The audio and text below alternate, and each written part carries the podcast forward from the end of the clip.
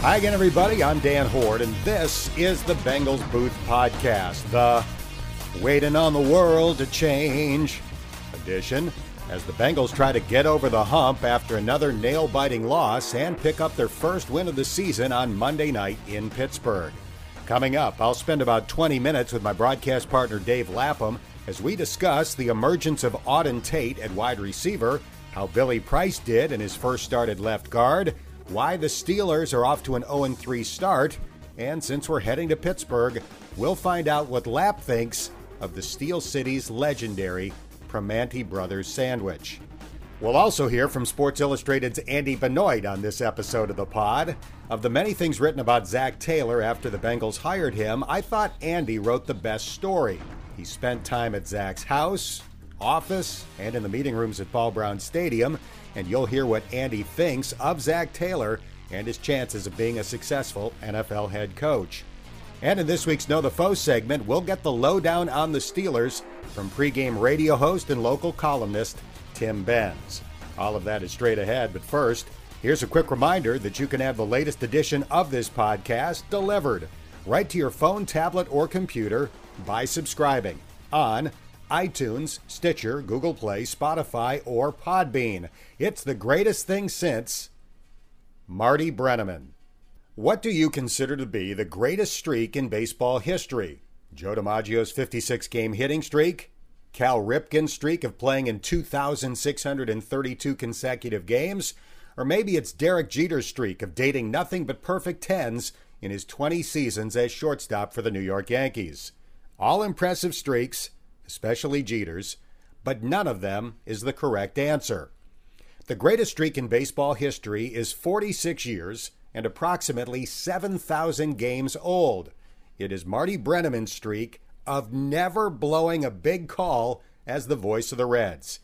Take it from somebody who got completely fooled by Andy Dalton's zone read fake to Joe Mixon last Sunday.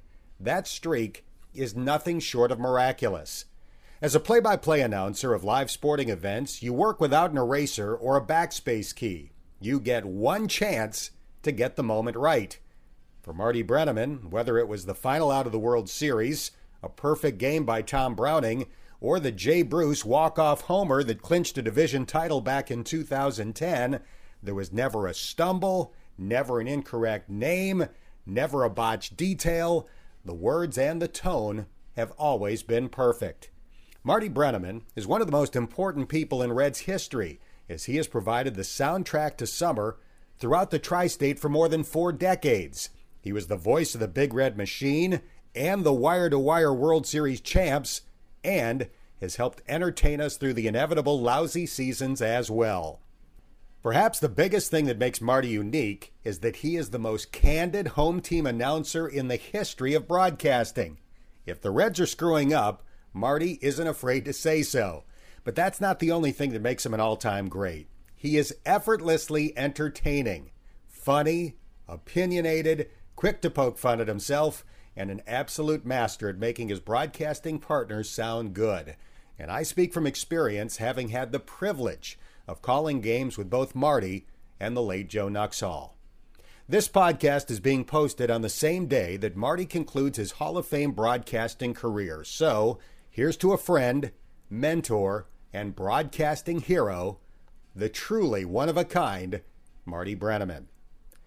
Now let's get to football as I bring in my broadcast partner, Dave Lapham, to look back at last week's four point loss to Buffalo and look ahead to Monday Night Football between two teams still looking for their first win. The 0 3 start is obviously disappointing, but there are some guys that have been playing well. Give me a guy on each side of the ball that stands out to you. I think uh, for the exact same reasons, um, in terms of no matter the situation, uh, haven't had many leads, but when they're in the lead, they play hard, and when they're trailing by, you know, 20, 24, 31 points, they're still playing hard. Tyler Boyd uh, for the offense, uh, Andy Dalton can count on him. The guy competes um, no matter what the situation. He's gonna he's gonna work hard to get open. He's tough as there is, tough as nails, catches everything. Andy Dalton knows that Tyler Boyd's going to give him every ounce of effort. And on the defensive side of it, Sam Hubbard the same way. You know, when you watch Sam Hubbard play, can't tell if the team's ahead or behind playing with his hair on fire, running every play down. His pursuit angles are really good, and his effort to get there unbelievably good. Leads the team in sacks, uh, disruptive player, and I think every single game after the after the football game, even though all three of them been defeats, two of them pretty close defeats, they can look in the mirror and say, "Yep, gave everything I had, emptied the tank. Couldn't have done uh, more physically out there. Just didn't work out for us."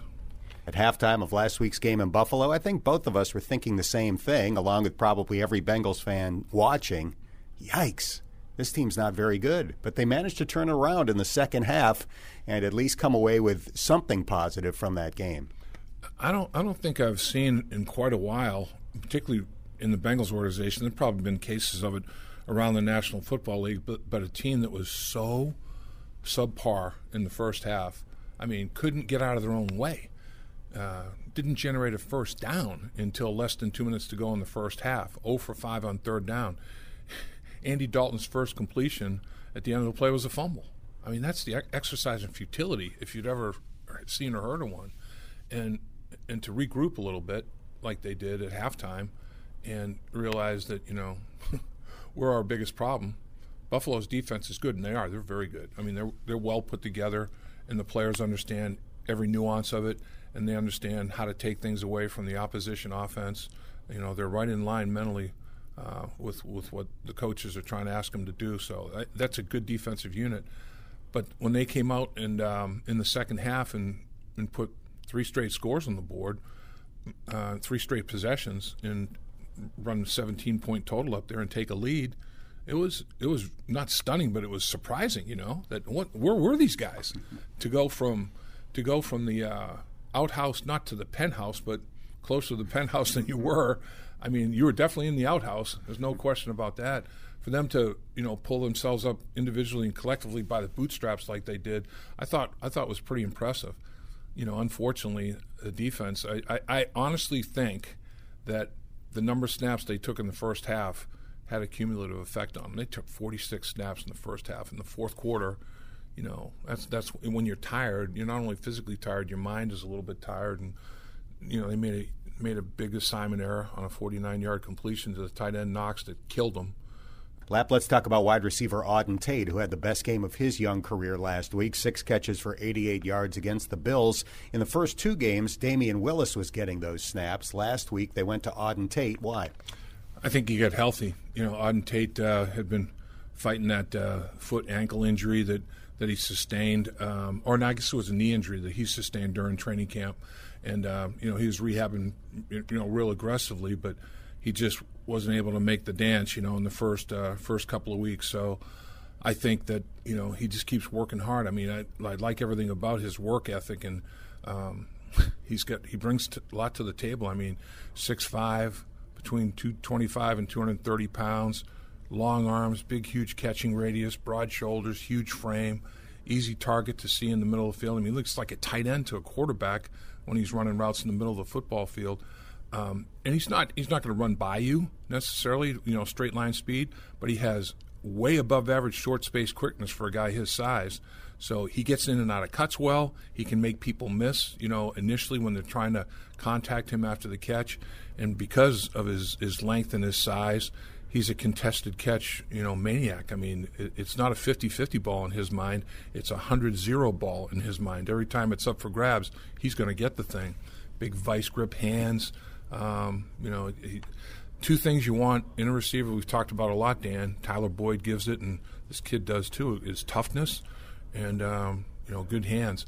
The thing that impressed me most is he got screwed. No other way to put it. He got shafted on a holding call that nullified a 92-yard touchdown return on a, on a kickoff.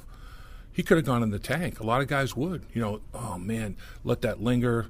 You know, because of that play you know, the next half dozen times you're targeted, it doesn't work out because your mind's messed up. He didn't do any of that. That impressed me as a young player. Put it aside. You know, I know I didn't do what he said I did. I'm going to put it aside and see if I can make plays other ways to help the team win the football game because that play would have been a huge spark and it could taken away unnecessarily. And he was the guy that was, you know, pointed the finger at, and so doing it didn't do anything wrong really. So sometimes that's life in the NFL with the zebras. After three weeks, John Ross is third in the NFL in receiving yards, but number one in drops, according to Pro Football Focus. Five of them so far. He had a fumble last week against Buffalo. Is this just the John Ross experience, as we have kind of jokingly referred to it? You got to live with a few drops in order to get the big plays? I mean, his good has been exceptionally good, and his bad has been frustratingly bad, as it always is. You know, I mean, it's like easy throws, boom, right there in the hands, and you know, not drop them, and. Uh, yeah, I, I was on the, on the overthrow from Andy Dalton to John Ross. My first reaction was, why don't you dive? You know, full extension, go for the football. Then I watched the trajectory of the throw from Andy, and that it's you can't dive. You got to put some air under it and let him run underneath it. And you know, if he if he did dive, he wouldn't have been able to get his hands up high enough to catch it anyway, because it was more of a direct line shot. I mean, Andy was trying to just put it on him from that distance, and the margin for error is minimal at that point. point, and he overthrew him by a yard. If he just puts a little air in it, because you can't overthrow John Ross. It's like, how do you overthrow John Ross?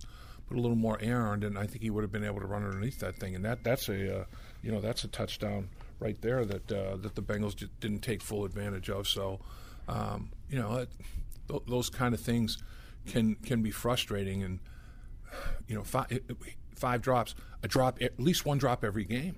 So it's not you know something that is, is coming and going. I mean, it's it's there, and you know, I know the fans are crossing their fingers, hoping every time he, it's thrown to him he's going to make a play. If his quarterback starts thinking that, and the coaches start thinking that, you know, pretty soon it's like, man, do I throw it to him or not? You can't have those kind of thoughts. You just have to gun it and cut it loose. He just needs to. Uh, and I, I thought the the uh, in opposite of Auden Tate, when Auden Tate faced the adversity of the holding call, he never wavered. I thought John Ross kind of checked out for a little while. I mean, he just wasn't, you know, he he let it bother him for too long a period of time. You just have to have, you know, selective amnesia. Put it aside, move on. You can't let one mistake turn into not even uh, being available for a period of time. You got to get yourself right back into the game. You can't mentally say, "Oh man, I can't believe I did that," and you know, pout and whine about it. You know, internally, you just can't do it. You you just have to be the mental toughness that you know that Zac's talking about. You got to come right back, you know, like he did uh, uh, when he when he dropped a ball and then has a 50-yard touchdown pass the very next play, and, and makes a big play to make up for the drop. I mean, that's what you have to do. And in this case, I thought he let it linger too long. I'm going to save this recording the next time I play golf because nobody goes into the tank after a double bogey like Dan Hoard. I'm telling you, my recovery skills are not great on the course. Let's talk about the offensive line. How did they do as a whole, and how did Billy Price do in particular, getting his first start at left guard? Yeah, I, I respect the job that Billy Price did. I'll, I'll start with that one. Um, you know, the th- the thing when something happens to a you know a highly decorated player coming out of college, you know, everybody's all American and first round pick to, to play center for the Bengals, and and you lose that job, uh, and then you know instead of moaning and pouting and grousing about it and putting your chin on your chest, he he basically handled it pretty darn well. You know, he said all the right things. That's one thing, but then do all the right things. Make sure you're working hard. Make sure you're um, trying to overcome the deficiencies that cost you, you know, that starting position. Um, and I do think that he's still not 100% right physically. I still think he's got a little bit of a foot problem. I truly believe that. Um, and you know, it's it's not the Lisfranc, it's the plantar fasciitis stuff. Lisfranc was last year, plantar fasciitis this year, and, and, and those things can hang on. I mean, I've had it. You know, not because of distance running. I know you've had it from distance running, not me, but I've had, but I've had plantar fasciitis, and man, it's nasty. Depending on the severity of it, it can be very nasty. So, um, you know, the, the, the fact that Billy worked hard physically and mentally, even more so, to be ready for an opportunity because at some t- at some point you know it's going to come. Somebody's going to get nicked up in the interior of the offensive line, and he's going to have to step in and, and them not miss a beat. And uh, unfortunately, it was Michael Jordan that went down with the knee injury, not severe. You know, I think he'll be able to play this week. But Billy went in there and acquitted himself well. I thought he did. Thought he played played a solid football game, and I think up and down the line of scrimmage. I thought they all did. You know, there was one false start. Andre had a false start. So in two loud, boisterous stadiums, toughest, you know, amongst the toughest in the NFL, their silent snap count uh, system that they installed was impeccable. You know, and and, and the communication uh, again, Trey Hopkins communicating calls really well. Uh, they picked up things from Andy Dalton they needed to pick up. So I, I, thought the, the operation was, you know, pretty pretty darn efficient. And I, I didn't think that that the offensive line was the big reason that they weren't in sync. You know, I thought it was other reasons that they, they weren't in sync, and and I thought the offensive line pretty much for the entire game played at the same level of consistency, and that's that's what you want. Like we're talking with John Ross, you know, man, to be you know impeccable one snap and putrid another you just can't have that rise and fall. Your graph can't be North Pole, South Pole. You know, it's got to be a steady. The coaches have to know what they can expect every single snap from you as a football player. Speaking of Trey Hopkins, he remains the highest graded player on the team according to Pro Football Focus. He's no longer number one among centers, but he is still number four, which is obviously very good. On defense, their highest graded player after three weeks is Andrew Billings, number 11 among interior defensive linemen. It's telling they don't have anybody in the top 10 after three weeks. But he had a good game against Buffalo, five tackles, including two for losses. He did. I thought that he his his penetration uh, was, you know, was consistent. You know, I thought he was winning at a very high level. There's no question about it. Um, in, I, I think the big thing is now he's healthy. When he had that knee injury, such a big body, you know, and, and, he's not a real tall guy. So he's got he's got a lot of weight packed on a, on a you know not a real long frame, and when you have a knee injury in that regard, I thought it really hurt his lateral movement. You know, I thought he I thought he could still go ahead and penetrate, you know, straight ahead and penetrate kind of thing, but then to stop and redirect, that's where he was having difficulty. Now he's got all that back where he can penetrate, he can move laterally, he's staying on his feet better. Um, you know, I, th- I think that now they're starting to see the Andrew Billings that, you know, when they drafted him in the fourth round, they said, well, you know, we had him, he's graded as a first round talent, you know, coming out of Baylor. He was a co defensive player of the year in the Big 12. I mean, this guy was a player. And I think now they're starting to see, you know, that type of player. You often talk about how the offensive line, you want the sum to be, you know, greater than the individual parts. How about the secondary? Because I look at those guys individually and I'm thinking, all right, he's a decent player, he's a good player, he was a high draft pick, etc. But that group as a whole has not played well, at least to my eyes, in the first three games. Yeah, I don't, I don't think it's been up to up to standard that they the expectations they have of themselves, or their coaches have of them, or defensive coordinator Lou Anarumo has of them.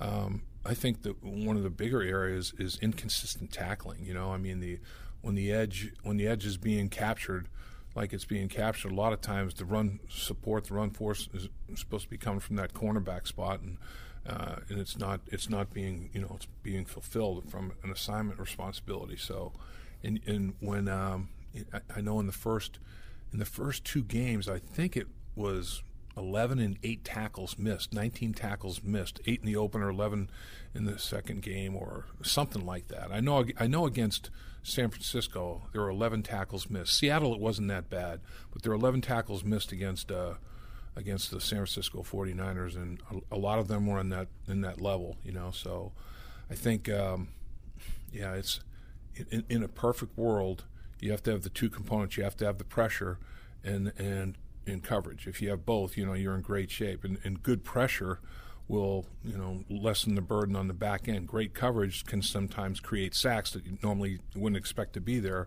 if a quarterback has to pull it down and start running around, unless you're Josh Allen who fakes everybody out and throws the thing a mile down the field. But um, yeah, I, I think I think there's room there's room for growth for sure. There's room for improvement on the back end. I think they can tighten things up big time. The Bengals head to Pittsburgh on Monday night and lap somebody sprayed a big old can of Raid on the Killer Bees. Bell is gone. Brown is gone. Big Ben is injured.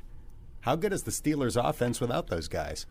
Time for the Bengals defense to sting the Steelers' offense, man. Uh, it, their their numbers aren't very good. You know, who would have thought that they'd be 30th in the NFL in yards per game, 26th in yards per pass, 29th in rushing yards per game, 24th in rushing average, 25th in passing yards, 27th in passing average. That is unsteeler like. Tied for 27th in points scored. That's a different uh, a different football team. The the thing is though, Dan, um, as we know, you're as good as your guys up front in a lot of instances, and the guys up front are still pretty good. For the Pittsburgh Steelers, they have three Pro Bowlers. Pouncey has been a Pro Bowler. DeCastro and Villanueva, sixty percent of their offensive line has been Pro Bowl participants. So, you know that's something to work with. Um, they're all back. They signed Ramon Foster, even though he's advanced in years. They didn't want to break up the break up the band as such, and and they're still operating. You know, uh, I think pretty effective. They've only allowed four quarterback sacks, which is amongst the fewest in the National Football League. But their offensive line coach is in Denver, and Mike Munchak is as good as there is in the National Football League. And in my mind, that's that's a big difference. But when when those killer bees all lost their stingers or flew away, there's ripple effect because the defense isn't playing as well either. You know, the offense isn't holding up their end of the bargain, so the defense has more pressure on them. They're more snaps out in the field, more exposure. So when the killer bees either died or flew away, really, really hurt the football team in a lot of ways. Lap, in their last 20 games against Pittsburgh, the Bengals have not scored more than 21 points one time. They've only won four out of those 20 games. Why does the Steelers' defense always give Cincinnati so much trouble? I think that as an organization, they have a belief in the defensive uh, schematic that they're running, and they run it very well, and they draft to fit that defensive scheme. You know, they don't they don't say, "Oh, this is a great player, and we might be able to transition him into what we do." It's like this guy is a solid player and does exactly what we need at this position or that position. Let's draft him and develop him.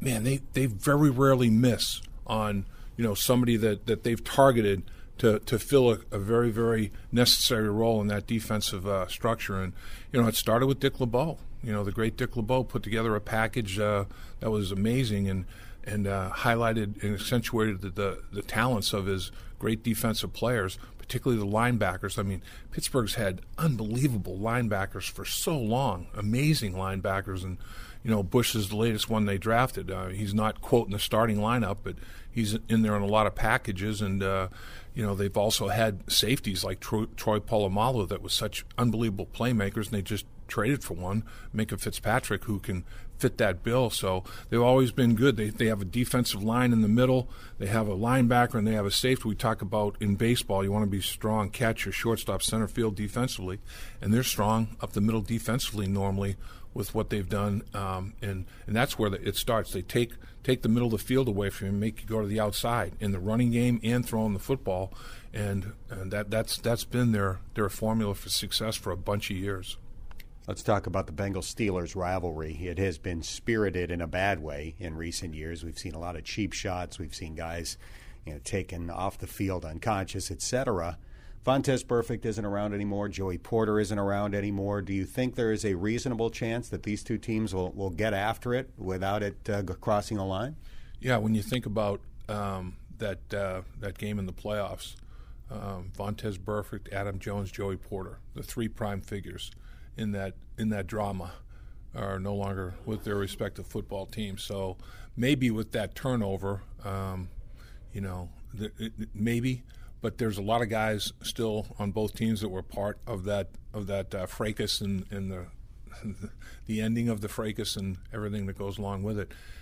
My my thing, one of my big keys this week is razor sharp mental focus, and no no uh, hidden agendas, no personal vendettas. Doesn't do you any good. It's past history. You got to go win this football game on a snap by snap basis. Period. You know, don't don't be like, yeah, yeah, this is for so and so that you knocked out. Ah, this is for so and so who you knee you wrecked, or you know that that kind of stuff never ends up working out well for you. You know, playing football. Now, now it can be part of your your overall, you know, getting yourself adrenaline pumping and getting ready for a game. You know, all the pre pre. But once the game starts, man, you still have you have to be, you know, I call it the controlled rage, which is a delicate balance. You want to be able to pick the stadium up, but you want to be able to fulfill your assignments, not be out of your mind because you know you're you know the adrenaline's pumping so coursing through your veins, and you're you're a wild man. That doesn't do anybody any good. You know, you're going to have uh, unnecessary penalties, uh, be it pre-snap penalties because you're out of your mind and you're not focused, or um, you know, after the play, late hit, whatever the case may be. Th- those are the kind of things you you don't want to have. And in my mind, Dan, the two things uh, that have cost this football team dearly, offensively, staying on schedule. It's been penalties, self destruction penalties. Defensively, misdirection. Those are the, if if I had to pick one thing for each side of the football, that's what I would pick. And both of them require immense focus to rectify. You know, just you know, you're in you're going to be in a loud place again. You've handled the, the noise and everything. It hasn't been false starts and those kind of things, but holding penalties, you know, sloppy hands at very inopportune times. You know, you have to be real focused on that stuff. And defensively, man, you, you er, Pittsburgh's going to run misdirection. Everybody's going to run misdirection. You're going to see it once once the 49ers had the success they had in week two the other 13, uh, 14 weeks remaining from there, everybody's going to do some of it, maybe not as much, but you're going to see it. Until you stop it, you're going to see it. So you better start uh, sharpening your focus and getting your eyes right because everybody thinks that the Bengals defense, man, all you have to do is get them running one way, their eyes are fooled and misdirection the other way, and they can't get back to where they need to be. Final thing as we make our annual trip to Pittsburgh, Pennsylvania. Where do you stand on the Primanti Brothers sandwich, where basically they stick everything in between two pieces of Italian bread the burger, the fries, the coleslaw, the whole bit stuffed inside those two pieces of bread? When it's freshly made and warm, I'm okay with it. But a cold, greasy, man, I, f- I feel like I'm eating Crisco between. they usually give it to us on the flight home, which is a lovely gesture. They try to, to tie the post game flight home meal to whatever city you're in, which right. is a really cool concept, but it does tend to be a little chilly by oh, then. Yeah, and, and at that point, I mean, forget the fries. I mean, there's nothing worse than like cold fries. Well. No, cold fries that look like they have lard on them. You know, it's like what the. I, am I'm, I'm going eh on that, but uh, it is a nice gesture though, and I mean that is that is like you know the Montgomery Inn, the Graeter's, the skyline of of Cincinnati. That that sandwich is that's Pittsburgh now. That's a, that's a slice of Pittsburgh, but when there's cold fries, they can keep the slice. One of our favorite guests on Bengals radio shows is Andy Benoit from Sports Illustrated and the MMQB. He's one of the best in the business at breaking down the tape and sharing what he sees in an entertaining and informative way. Andy has written a couple of great stories about Zac Taylor. Last December, he wrote about Zac and his brother Press, who is an assistant coach with the Eagles, and the title of that story was The Brothers Taylor Are Coaching's Next Big Thing. Then this year, during OTAs in June, Andy spent 24 hours behind the scenes with Zac and provided a very illuminating look at the Bengals' new head coach. Recently, Andy Benoit joined Dave Lapham and me to discuss Zac and his coaching staff. Well, I, I think very highly of him on a personal level. Him and his his brother are I'm, I'm big fans of both guys as people and as coaches. And one thing that really impresses me about Zac is, and Sean McVay was the first that emphasized this to me. First, I mean, you notice it. Anyone notices it when you talk to him, but to hear McVay elocute it, he, he has great emotional intelligence. And McVay talked about how good he was in meetings. There's a natural openness to the way everyone can communicate around him. There's no pretense at all with either of the Taylor brothers, and you feel like you can be vulnerable to make mistakes, which is, uh, in my opinion, that's a big deal when you're trying to get creative minds in the room and thinking about what's best to do for a football team. And that stood out when I spent time with him too. It's a, it's a group effort on that coaching staff. And Zac Taylor will never pretend that he knows something that he doesn't know. He wants to learn in the moment, and he doesn't care whose idea it is. He wants the best idea. Yeah, I mean that that's one thing, Andy, that he mentioned uh, to me early on. I said, you know, you, you, obviously have not hired a bunch of yes men. You, you, have hired guys that have opinions. You want that. I mean, are are you basically searching for that? He goes, absolutely. I don't want guys to look at me and nod in agreement with everything that I'm talking about. I remember here in Cincinnati, one of the best offenses ever put together, Sam Wyche and Bruce Coslet. Battles, fights, I mean arguments over what to put in the game plan. They had different maybe idea. And out of those out of those meetings came an unbelievable game plan. And I think you do have to have differing opinions. There's no question about it, right? Absolutely. And one of the really cool things that I saw when I was uh, when I was with them, uh, those uh, people don't realize offensive staffs in the NFL spend a lot of time trying to figure out ways to beat their defensive staff. These guys face each other all off season. That's these are some of the most competitive men on the face of the planet. And as, as Bill Callahan once said to me, we want to beat the crap out of our own defensive coaches. Now you want those guys to succeed, but it's it's competitive. So Lou Anarumo and Zac Taylor got in a conversation when I was there. Taylor spent all day trying to figure, okay, here's what Lou's going to do. We think he's going to play this route this way. They get into the practice and and Anarumo's defense destroys the route and and the plays a sack or whatever it was, and Taylor goes to Lou Anarumo afterwards and just said, hey, wh- how did you know it was coming? Tell us because we need to know that. And to watch Anarumo break it down and the aha look on Taylor's face and the back and forth that those two guys had, it, it's one of the really fun things about football because when you're learning that way, you're not just learning answers for the question you're addressing at that moment. You're learning how to think together and think of other answers for questions that you don't even know exist yet. We are talking to Andy Benoit from Sports Illustrated and the MMQB. He is a great Twitter follow at Andy underscore Benoit, B E N O I T. Once again this year, Andy, the big question mark for the Bengals revolves around the offensive line. How much can a Sean McVay like offense, it might be a little bit different, but certainly that's a big part of it. How much can that type of offense help the offensive line? Well, that's, that's a little bit of a chicken or an egg question because when you have that offense, it's an outside zone running scheme first and foremost. So just think elephants on parade, all these big men moving in unison off the snap. And in order to play that way, you have to have a certain threshold of athleticism up front. You don't need world beaters, but you you need you need guys who are plus athletes that are nimble, that get off the ball, and if you don't have that, you're going to struggle. And, and if you're going to struggle in your outside zone running game, then your play action game and therefore your passing game will struggle as well.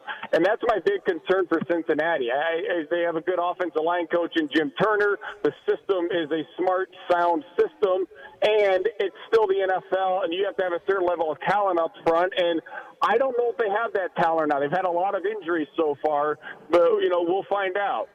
Through three games, one offensive lineman gets extremely high grades from the website Pro Football Focus, as Trey Hopkins is ranked fourth among centers. John Miller is tied for 20th among guards, who have been in there for at least 50% of their team's snaps. Now, time for this week's Know the Foe segment. When the Bengals head to Pittsburgh on Monday night, it'll be the first time in 15 years and 10 months that they will face the Steelers without Ben Roethlisberger at quarterback.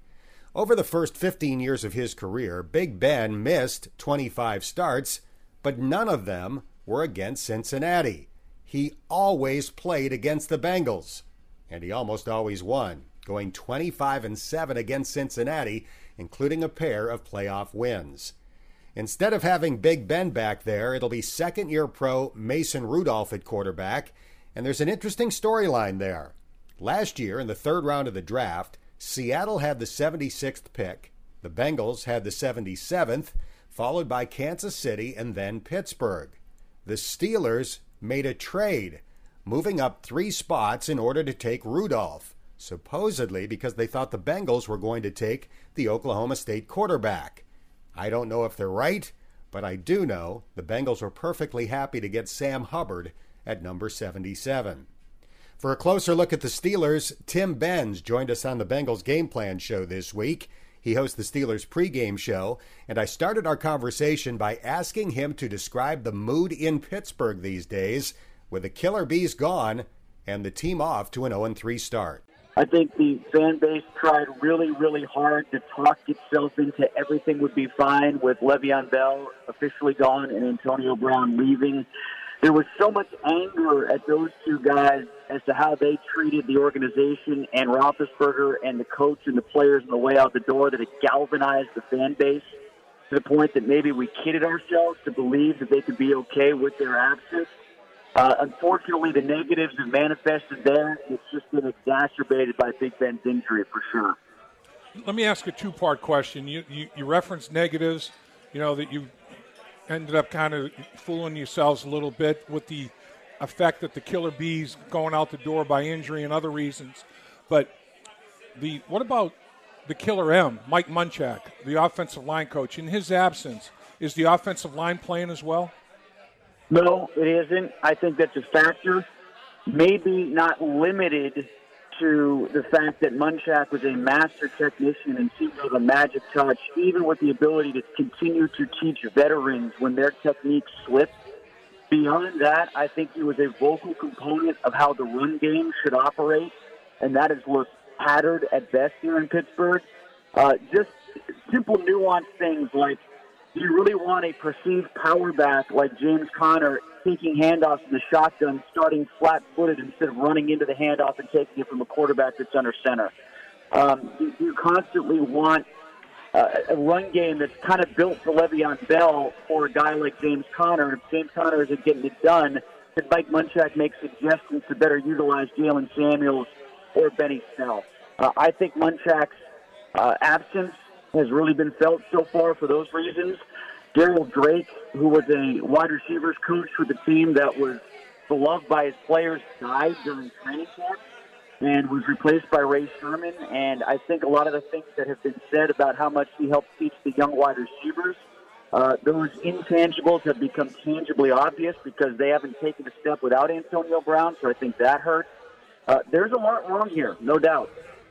Steelers pregame host uh, Tim Benz is our guest. So no Bell, no Brown, no Ben. That helps explain some of the problems on offense. Why has the defense been so lousy? They've given up 400 plus in every game this season. Yeah, they did not take the strides that they thought they would in the middle third of the defense with better coverage from the safeties and linebackers. I think that's one major glaring problem. Terrell Edmunds hasn't started to show that year two leap that Troy Polamalu did when they were both kind of playing the same position. Uh, now that's Troy being Troy, but they had high hopes for Edmunds too. Maybe that degree, not to that degree, but better than what he's been. Also, I think the linebackers Devin Bush and Mark Barron haven't solved that big problem from last year. Vince Williams, who's a run stuffer, has been hurt. Neither Bell nor Barron are great at getting off blocks or supporting the run and they haven't been uh, as adept in coverage as the team at hoped when they acquired him via free agency in the draft. The Steelers have not fired a head coach since 1968. How safe is Mike Tomlin? Well, that's a, that's a great way to frame it because you know what else they haven't done since 1967 is trade a first round draft choice, and they did that, right? so you know, I'm wondering if they're starting to change their thinking on some things, and I'm wondering if the coach is feeling a hot seat, and that's why he endorsed the trade for Minkah Fitzpatrick to give up a first rounder. Uh, I think there is a built-in excuse with Roethlisberger uh, being absent. I think that the Rooneys hate the idea of firing a coach. Um, I think they like Mike Tomlin a lot, and I think unless it really goes bad, and we're talking like 13 bad, losing the Bengals twice, losing the Jets, the Dolphins, something like that. And uh, the concerns about Tomlin as a coach without Roethlisberger manifest before our eyes. I think he'll be back. Yeah, I mean, he's never had a losing season as a head coach. I think it would be tough to can him, you know, uh, based on. But you know, Pittsburgh's expectations are high. They're seven and two at one point last year, wasn't it? And didn't make the playoffs. One, yeah. Yeah, seven two and one. So talking about Minkah Fitzpatrick, first round pick for him. But, you know, you want the Troy Polamalu type, you know, playmaker on the back end. His first start against San Francisco, he has an interception on a deflection, and uh, and he also, or he has an interception, and he and he also forces a fumble. So the last time that happened in the same game was 2016. Uh, William Gay did it against the Colts. So in his first game, he's involved with two turnovers. Is that what they expect out of Minkah Fitzpatrick? And is the fan base content with giving up that first round pick for Minkah Fitzpatrick?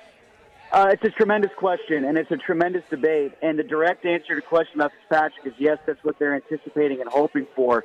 He attacked the line of scrimmage with blitzes a lot more than what was anticipated last week, and that was a scheme-specific thing he told us to try to disrupt the Niners' run game, which is what happened at first. They adjusted, and then the Niners started to run better but they do like him a lot, and they do think he can provide that. Um, I thought it was a crystallization of the entire debate. I love the player. If the Steelers had a chance to take Fitzpatrick in the first round last year, I wish they could have done it. I'm glad he's here.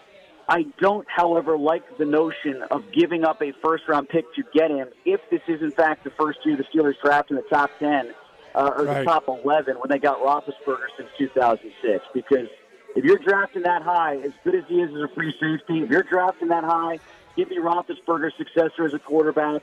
Give me the next great pass rusher. Uh, you know, because Bud Dupree is going to leave it right outside linebacker. Get his replacement get a replacement for Joe Haden the corner, get me a more impactful position if your team is drafting that high. Bengals were interested in Devin Bush potentially in the draft this year. They took Jonah Williams. Unfortunately, he's hurt. He's got a labrum uh, surgery done on a labrum tear. Devin Bush, 29 tackles, leads all rookies, sixth in the National Football League. He's recovered three fumbles in three games. Number one in the National Football League. Are they happy with Bush? I noticed they don't list him as, quote, a starter, but he's playing a hell of a lot of snaps. Are they happy with him, or has he got a lot of room to grow? Well, they should be listing him as a starter now, unless they're assuming that they're going into the dime to begin because um, Vince Williams is hurt. So maybe it's just because they're not ruling out Williams that they don't list him that way. Uh, he's been getting plenty of snaps, especially with Williams' absence for the last uh, for the most part, two games, really. The way he's been playing, a lot of those tackles are not, um, to draw an analogy to last year's star inside rookie linebacker Darius Leonard, they're not Darius Leonard tackles. The ball has fortunately bounced his way by virtue of good plays by other guys to get those forced fumbles. Some of those tackles are downfield. He's having trouble getting off blocks. He hasn't looked quite as adept in coverage as they've hoped. Um, you know, they didn't trust him initially to be the communicator with the green dot, which forced them to put it on an outside linebacker and T.J. Watt, which is the first time I've seen that happen in my years covering the team, going back to 2001.